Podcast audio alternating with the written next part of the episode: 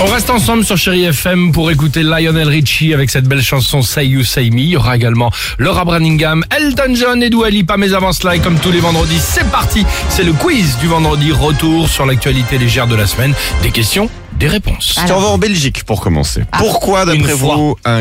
Ça Oui. va. Pourquoi un couple de gagnants au loto belge fait l'actualité depuis cette semaine d'après vous? Ils ont, Que, euh, vas-y. ils ont égaré leur ticket dans un cornet de frites une fois? On est... Ok.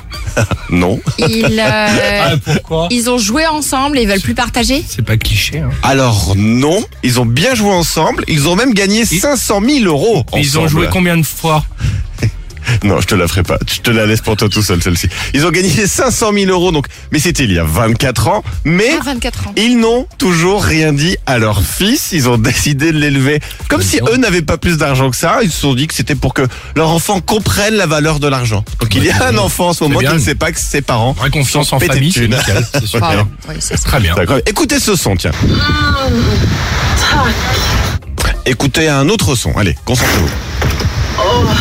Bah, Dimitri, euh, Non, je vous le dis tout de suite. Donc c'est pas un film porno, mais qu'est-ce que c'est? Je sais pas, ça me fait penser un petit peu à Sophie Marceau, mais qui aurait l'accent italien. non euh, une conductrice de bus qui s'arrête et qui, bah, je sais pas, euh, la porte s'ouvre, elle, euh, elle invite les gens avec une voix sexy à monter ou à descendre. C'est un des films que tu connais bien, alors pas du tout. Ce sont des poubelles installées par la ville de Malmö en Suède. Ah Et dès qu'on y met des déchets, donc elles produisent ces sons et leur but, c'est d'encourager les gens à y jeter leurs déchets plutôt que dans la rue. Ils sont Ah, on va trouver une idée pour les faire marrer. Donc c'est Bah, cette poubelle. Enfin, ça peut être gênant quand même. mais enfin. Ouais, ouais. Et enfin, un salon de coiffure à Sydney en Australie propose un nouveau type de prestation depuis quelques jours. Quelle prestation d'après vous? La Ouais. coupe kangourou? J'aimerais tellement. C'est drôle, très drôle.